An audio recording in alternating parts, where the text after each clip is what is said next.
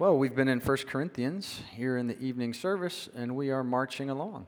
Tonight we are in 1 Corinthians chapter 12. Pastor Nauman preached the first 11 verses last week. And if you are here next week, yes, we will go backwards before we go forwards. Uh, because next week uh, is a communion Sunday uh, in the evening, uh, third Sundays, and Dave Snoke will be preaching, so we skipped over the end of chapter 11 to move to chapter 12. So next week, chapter 11, the week after, chapter 13. Makes perfect sense, right? If you're Presbyterian and overthink things, it makes absolute perfect sense. All right. Some of you appreciate that. Others, you'll have words with me at Grill the Preacher afterwards. Uh, so, uh, 1 Corinthians chapter 12, the words are printed for you, uh, page 4 of your bulletin. Uh, hear now the word of the Lord. And uh, as is our custom, after I read it, uh, we will say, I will say, This is the word of the Lord, if you could respond with thanks be to God. For just as the body is one and has many members, and all the members of the body, though many, are one body, so it is with Christ. For in one spirit we were all baptized into one body Jews or Greeks, slaves or free, and all were made to drink of one spirit. For the body does not consist of one member, but of many. If the foot should say, Because I am not a hand, I do not belong to the body, that would not make it any less a part of the body. And if the ear should say, Because I am not an eye, I do not belong to the body, that would not make it any less a part of the body. If the whole body were an eye, where would be the sense of hearing? If the whole body were an ear, where would be the sense of smell? But as it is, God arranged the members in the body, each one of them, as He chose. If all were a single member, where would the body be? As it is, there are many parts, yet one body.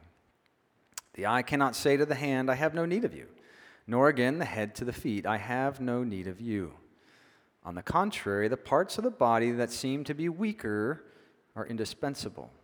And on those parts of the body that we think less honorable, we bestow the greater honor. And our unpresentable parts are treated with greater modesty which our more presentable parts do not require. But God has so composed the body, giving greater honor to the part that lacked it, that there may be no division in the body, but that the members may have the same care for one another. If one member suffers, all suffer together. If one member is honored, all rejoice together. Now you are the body of Christ and individually members of it. And God has appointed in the church first apostles second, prophets, third, teachers, then miracles, then gifts of healing, helping, administration, and various kinds of tongues. Are all apostles? Are all prophets? Are all teachers? Do all work miracles? Do all possess gifts of healing? Do all speak with tongues? Do all interpret? But earnestly desire the higher gifts, and I will show you a still more excellent way. This is the word of the Lord. Some of you who are probably much more versed in philosophy than I know a little bit about this age old idea of the one and the many. Has anyone studied that before? You've, you've read a little bit about this idea of the one and the many, right? Uh, and thinking it goes back at least 2,500 years, and it's the age old philosophical problem of the one thing that lies behind all things that exist. And it starts with an assumption if the universe, uh, or the assumption is that the universe is one, right, then how does it all fit together, right? So, all these many things we see around us, if, if they all fit together, then there must be one thing holding them together. Now, um, the Bible actually answers that for us. it tells us what's holding everything together. We read Colossians 1 18 through 25 uh, in our assurance of grace. If we backed up a couple verses, Colossians 1 15 said, He, that is Christ, is the image of the invisible God, the firstborn of all creation. For by him all things were created in heaven and on earth, visible and invisible, whether thrones or dominions or rulers or authorities, all things were created through him and for him. And he is before all things, and in him all things hold together. Right? So, this idea of the one and the many, I think, is most aptly answered by the Christian worldview. Uh, I think it's most directly answered and explained first in the person of the Trinity, right? That God is one, and yet he exists in three persons, right? The one and the many, right? Uh, and so we see that even before the world existed, there already was this idea of the one and the many. Uh, well, this uh, mystery also extends to the church, right? And that's Paul's concern here in this passage as he's writing to the church at Corinth, right? He's dealing with this same idea, just a different aspect of this idea of the one and the many. And so I only have four words for you tonight, and here they are one body, many members. One body, many members. See, in the body of Christ, there is one body, there is a great unity that exists. And in that one body, which is Christ's body, where we are brought into it by the Spirit, there are many, there's much diversity. So we see unity and diversity in this one body of Christ. And those many are the members of the body of Christ. And they have roles to play. They have work that God has given us to do in this one body of Christ. Now, the Apostle Paul is explaining all these things to the church at Corinth uh, because they're not getting along so well. Right? Have you ever heard anyone say, I want to go back to that New Testament church? Right? I want to go back to the times of the New Testament church. Well, I don't, I don't know which one you want to go to. Like, I, there's even Philippians, the letter of joy, right? Uh, there's problems with a couple ladies in that church. So these churches have problems. Why do they have problems? Because they have people, right? And we are people with lots of problems that have problems and that cause problems. And they had problems too. They had problems over who baptized who. And some people thought, I got baptized by this person. No, I got baptized by this person. So Paul's talking to that. They're having arguments uh, and exclusions between the rich and the poor, right? And uh, I assume Dave Snoke will talk about that a little bit next week. There's a whole bunch of people with a whole lot of stuff not waiting and not sharing with the people who don't have a whole lot of stuff when it comes to the Lord's table, right? So you got this rich, pompous table over here eating everything under the sun, and over here, there's not even scraps and crumbs, okay? Um, and there are also issues over gifts, right? And that's what Pastor Nauman uh, brought us into last week, which extends chapters 12, 13, 14. We'll have a prelude or an interlude next week. We won't handle that, but we'll come back to it.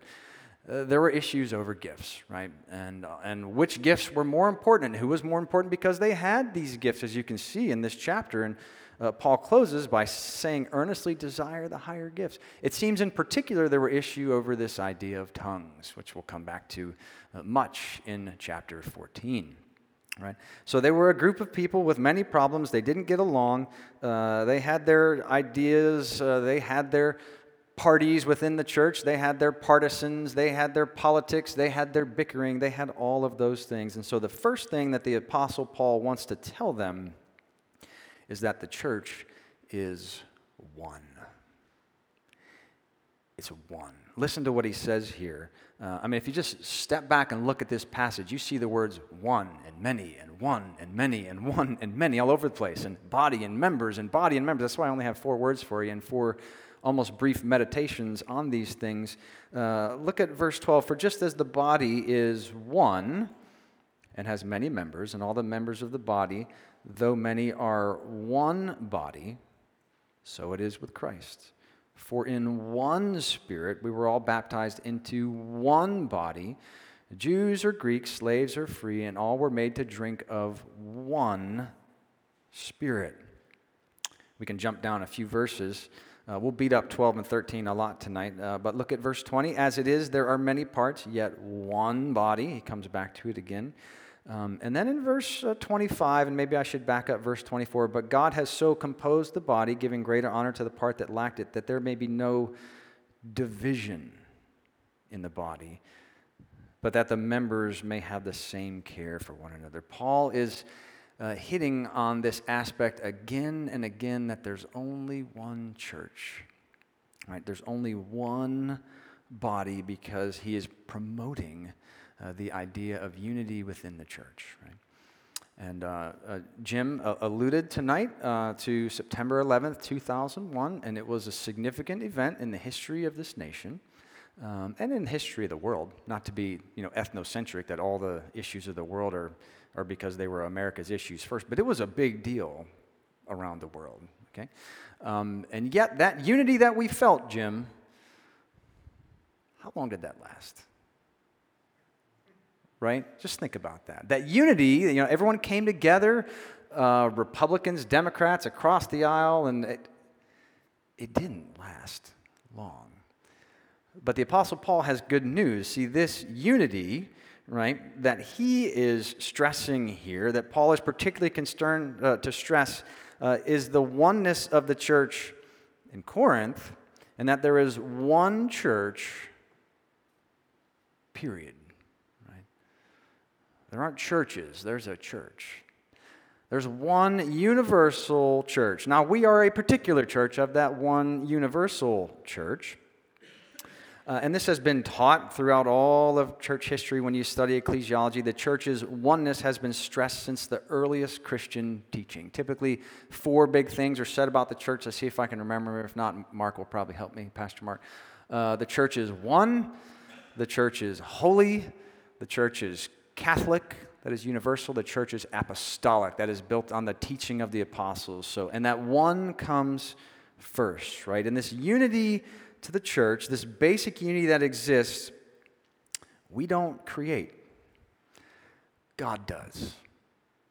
It's not something that is up to us to manufacture or to synthesize, or um, it, it's none of those things. Our job is to maintain it. And in your additional scriptures, you'll see a passage from Ephesians chapter 4. It's a, a well known passage with a whole bunch of ones, another whole bunch of ones in there. We'll read the whole thing. Um, but also, hear what the Spirit, what God has to say through the Spirit, through the Apostle Paul, about maintaining unity, right? Uh, I, therefore, prisoner for the Lord, urge you to walk in a manner worthy of the calling to which you have been called, with all humility and gentleness, with patience, bearing with one another in love, eager to maintain the unity of the Spirit in the bond of peace. There is one body and one Spirit, just as you were called to the one hope that belongs to your call one Lord, one faith, one baptism, one God and Father of all, who is over all and through all and in all. But grace was given to each one of us according to the measure of Christ's gift. Looks like that's on there twice, right? If you're reading that along, so I won't read it twice. I just caught that, right? Uh, one body, one spirit, all this oneness again. But here's this talk that we are to be eager to maintain the unity of the Spirit. God's given unity, right, by the Spirit. Our job is to maintain that. right? well, how do we maintain that? Well, I'll just suggest two quick things. Uh, first, it has to start with right thinking. Okay? If we're going to maintain the unity of the Spirit, uh, then we have to know what we are unified on. Okay? What are we as the church supposed to be unified on? And I would just suggest to you uh, the most basic creed of the church in its earliest form, uh, the Apostles' Creed was, was found around 150 AD. It's called the Roman symbol or the Roman Creed. The church has been saying this creed for 1870 years. Right? I believe in God the Father Almighty, maker of heaven and earth. I believe in Jesus Christ, his only Son, our Lord, who was conceived by the Holy Spirit, born of the Virgin Mary, suffered under Pontius Pilate, was crucified, dead, and buried the third day he rose again from the dead. He ascended into heaven and is seated at the right hand of God. Uh, from thence he shall come to judge the living and the dead. I believe in the Holy Spirit, the holy Catholic Church, the communion of saints, the forgiveness of sins, the resurrection of the body, and the life everlasting. Amen. It's a wonderful creed. It's a beautiful creed. The church is to maintain unity by seeking to adhere to these basic teachings of Christianity, these fundamental tenets of Christianity. Right? And a church that's unified in these uh, basic teachings, then, has to go on to express that one to another. How do we do that? Well, I think Jesus taught his disciples in a few well known passages in the Gospel of John uh, not only how to maintain unity, but what their unity, as they believed these things and as they interacted one with another, would do for a watching world. John 13, not in your additional scriptures, 34 and 35. A new commandment I give to you that you love one another. Just as I have loved you, you also are to love one another. By this, all people will know that you are my disciples if you have love for one another. Right? So, first thing, right, uh, we stick to the basic teachings of the Christian faith. We stay unified on those things. And then, secondly, we love one another, right? And the world sees that. Uh, Jesus taught on this in chapter 17 uh, as well, uh, verses 20 through 23. I do not ask for these only, but also for those who will believe in me through their word, that they may all be one, just as you, Father, are in me and I in you that they also may be in us, so that the world may believe that you have sent me.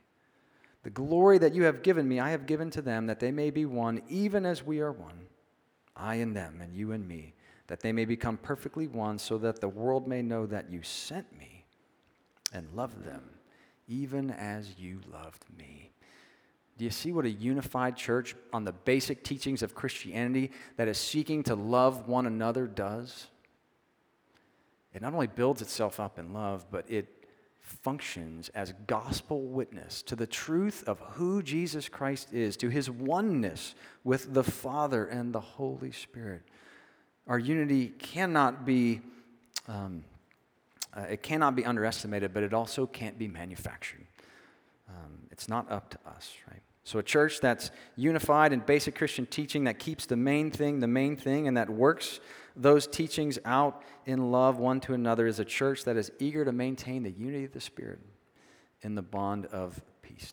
And the bond of peace, right? One church, one body, right? One. But whose body is it, right? Well, it's Christ's. It's Christ's body by the Holy Spirit. Listen again to verses 12 and 13, and then we'll jump into verse 27 and talk about this idea of body.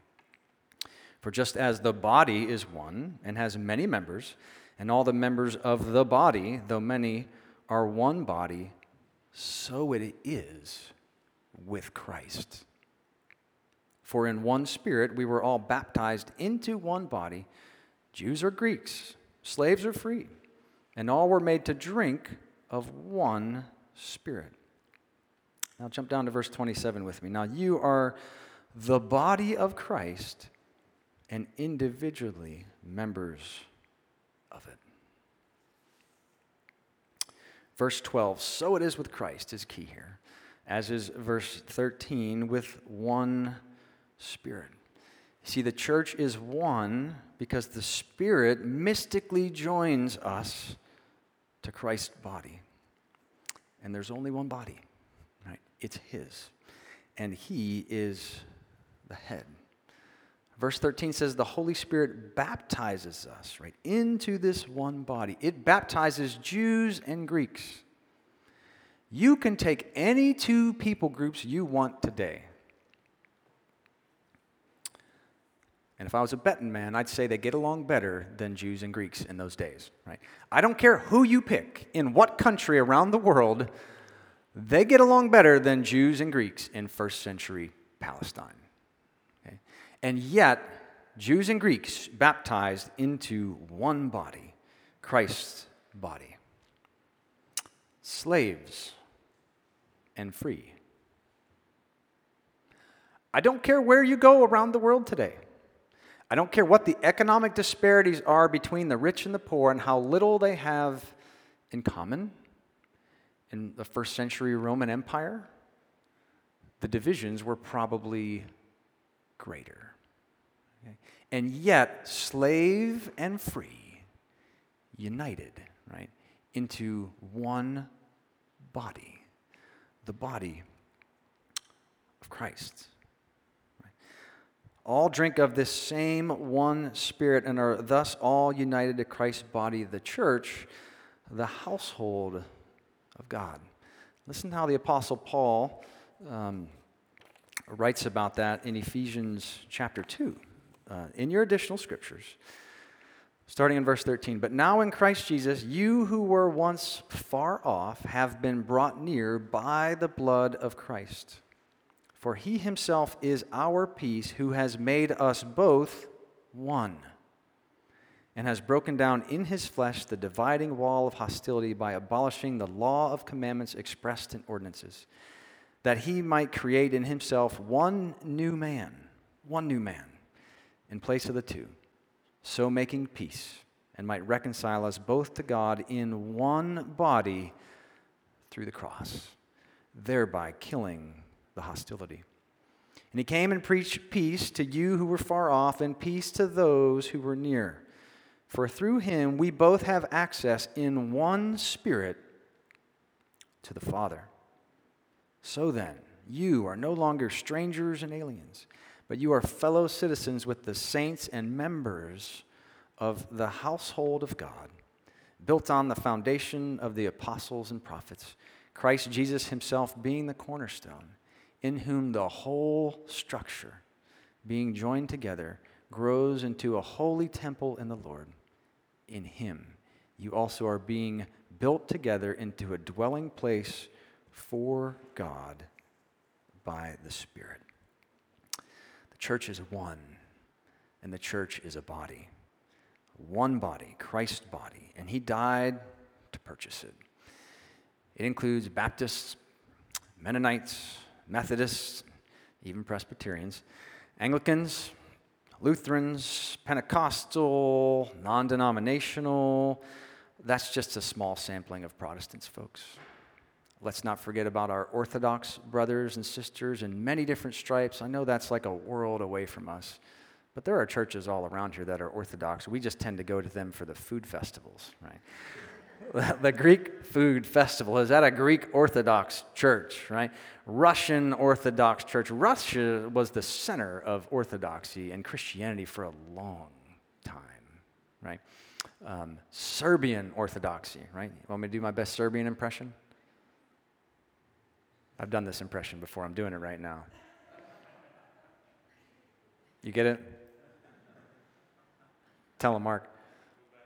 Don't I look like Novak Djokovic? Right, that's my best Serbian impression, right? Uh, so uh, Orthodox people all over the world, right? Part of this one body, and perhaps many Catholic evangelicals as well, or evangelical Catholics. Um, and we can talk about that in Grill the Preacher, right? Um, uh, so people have differing views on that. Um, uh, my, my personal view, I, I seem to have met and run into a fair amount of evangelical Catholics who, who know the Lord and love the Lord and have relationships with Him and read their Bible and talk about Him, okay? Right? So this thing is big, right? It's one body, it's a beautiful body, it's Christ's body, right? The church is all those who name the name of Christ, right?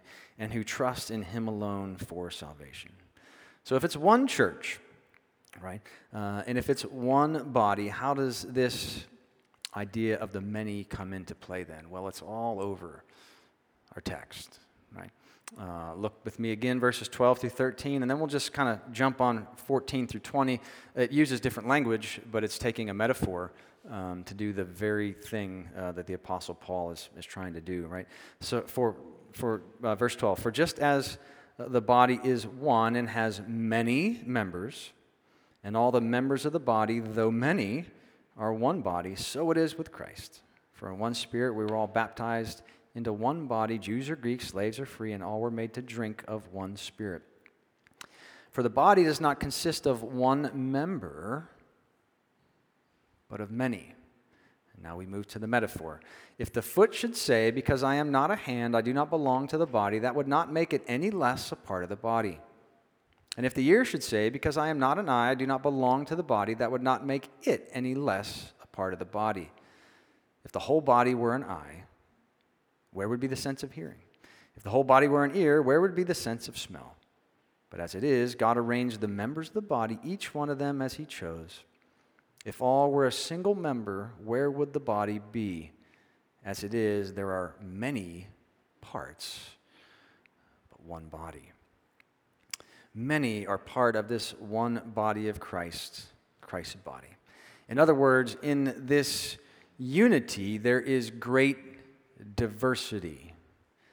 And unity and diversity need not be enemies of each other.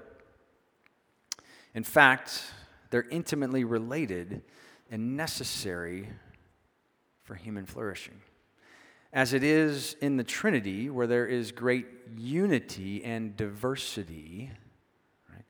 one God existing in three persons, a very big word, ontological unity, right? Um, so all of the same essence of the same stuff God, Father, Son, and Holy Spirit. And yet they're three different people, and yet they function differently and have different roles. You, could, you would say that economically um, with regards to something, read Ephesians 1, as simple as our salvation, right? God chooses, elects, right? Father purchases, redeems. Uh, uh, sorry, Father chooses, elects. Jesus purchases, redeems. The, the, uh, the Holy Spirit ap- applies what Jesus has accomplished. So great unity and diversity in the Trinity doesn't it make sense that you would see or expect great unity and diversity in the church? Right? So there are many parts, yet one body, right? And the unity is greater than us. It's supernatural. We're to maintain that unity. Um, but we don't all need to think exactly alike. We don't all need to look exactly alike. We don't have to speak the same language. We don't have to be from the same culture. We don't have to have the same politics. We don't have to drive the same kind of cars or live in the same kind of neighborhoods or work the same kind of jobs.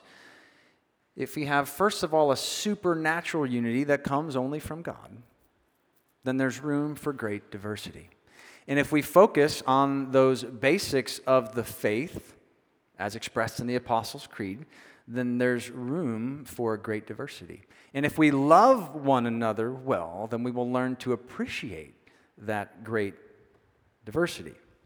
Right? So, unity on these basic doctrines and in love allows for the kind of diversity that promotes health in the body.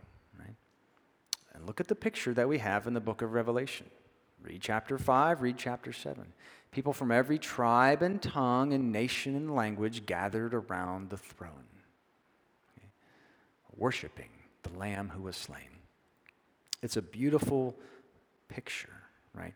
And it, it encompasses both unity and diversity, right? Just as the church at large has people committed to core tenets of Christianity, yet they look very different, so the local church has many right? a diverse group of people that are united, one, into one body with Christ as its head. Right? So Paul chooses the perfect example here in the human body, right? And this makes sense to us, right? Um, how many bones do we have in the human body? I can't remember that number. It's 200 some. We got two physical therapists. Is it 206? Right? Don't you get that? And like the 206, doesn't that number stick out? Okay. How many major organs do we have? The trick question what's the biggest organ in your body? Skin, right? That's like no one ever thinks about that. You're thinking, like, well, what's really big and inside? Like, there's this huge thing on the outside that holds it all together, right? Um, right. So all this, all these, the ways the human body works together, the church is meant to work together, okay? To build itself up in love. Right? So we got hands and we've got feet and we've got ears and we've got eyes and we've got noses, right? Um, he picks just a few right, to get his point across, but the point is clear, right?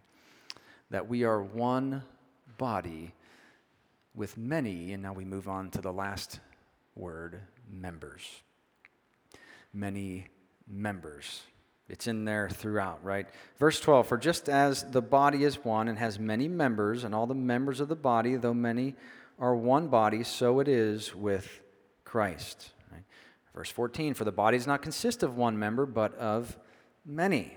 Verses 18 and 19. But as it is, God arranged the members in the body, each one of them as He chose. If all were a single member, where would the body be? As it is, there are many parts, yet one body. And now, let's read verses 21 through 30. The eye cannot say to the hand, I have no need of you, nor again the head to the feet, I have no need of you. On the contrary, the parts of the body that seem to be weaker are indispensable. And on those parts of the body that we think less honorable, we bestow the greater honor. And our unpresentable parts are treated with greater modesty, which our more presentable parts do not require. But God has so composed the body giving greater honor to the part that lacked it, that there may be no division in the body, but that the members may have the same care for one another. If one member suffers, all suffer together. If one member is honored, all rejoice together. Now you are the body of Christ and individually members of it. God has appointed in the church first apostles, second prophets, third teachers, then miracles, then gifts of healing, helping, administering, and various kinds of tongues. Are all apostles? Are all prophets? Are all teachers? Do all work miracles? Do all possess gifts of healing? Do all speak with tongues? Do all interpret? But earnestly desire the higher gifts, and I will show you a still more excellent way, right? Members, right? With roles, with work to do, right? With gifts that God has given them, right? Not just many, but many members, right? Members are more than just people. They're committed people with a role to play. They're a united people, committed to the glory of God and the building up of his kingdom. They're a diverse group of people. No two people with the same set of gifts many different gifts and talents and abilities just in this little room. And this is one little slice of City Reformed Church, which is one little slice of the church in Pittsburgh, which is one little slice of the church in America, which is one little slice of the church right now in the world. Yet there's all those who came before us and all who will come after us. And yet each person gifted uniquely with talents and abilities, all to be put to work in service to the body and its growth. Right? In service to the body, internal growth, building one another up in love. But many of these gifts extend outside the body so that others who are like we once were can come into the body. Members are called, as we see here, to care for one another in verse 25. That includes both suffering in verse 26 and rejoicing, also in verse 26. We are the body of Christ and individually members of it. In verse 27. The gifts we've been given, uh, different for each of us, uh, have this in common. They've not been given to you for your benefit. They've been given to you for the benefit of everyone else here. Right? God doesn't give us gifts for ourselves. He gives them to us for the building up of His church. He gives them to us to help love our neighbors. And that's what being a member is it's being a vital part of the one living, breathing body of Christ with all its diversity, bringing glory to its head, our Savior, and to the triune God, Father, Son, and Holy Spirit. He is the one who made us, and we are the many called to worship him. Now, perhaps you've never felt like you've worshiped him. Perhaps you've never called out to him for mercy and grace. I invite you to do so even right now even as we close in prayer, I invite you to come over and have a conversation uh, with me and Grill the Preacher, uh, with anyone in this room, right? Uh, because we want you to be a member of this one body. But for those of us who have, For those of us who are members of this one body, and there are many, there's no greater honor and privilege than being a son or daughter of the Most High God. God has given each of you gifts and talents and abilities that are needed in the body, in this body, for its flourishing. Maybe your gifts didn't make the list in the beginning of 1 Corinthians chapter 12. Maybe they don't make the list in the end. That's okay. Those are not all encompassing lists. There are other lists in the Bible about gifts. But God, if He has called you, has given you gifts that are needed by your neighbors uh, for human flourishing. You can promote the unity of the church. You can seek to maintain the unity of Christ's church by using your spirit given diverse gifts to build up the many others who need what God has given you for this work, right? Folks, we are one body with many members. Christ has made one unified church.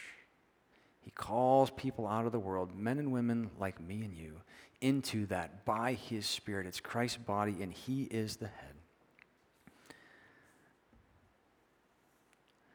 And there's great diversity in this body. There's room for people who don't think like us, who don't look like us, who don't act like us. In fact, if we rewind the tape a few years, we weren't us because God is transforming us. He's making us into something different anyway. So we should be on the lookout for people who not only don't look like us, but who look like we used to, right? So it's one body with many members.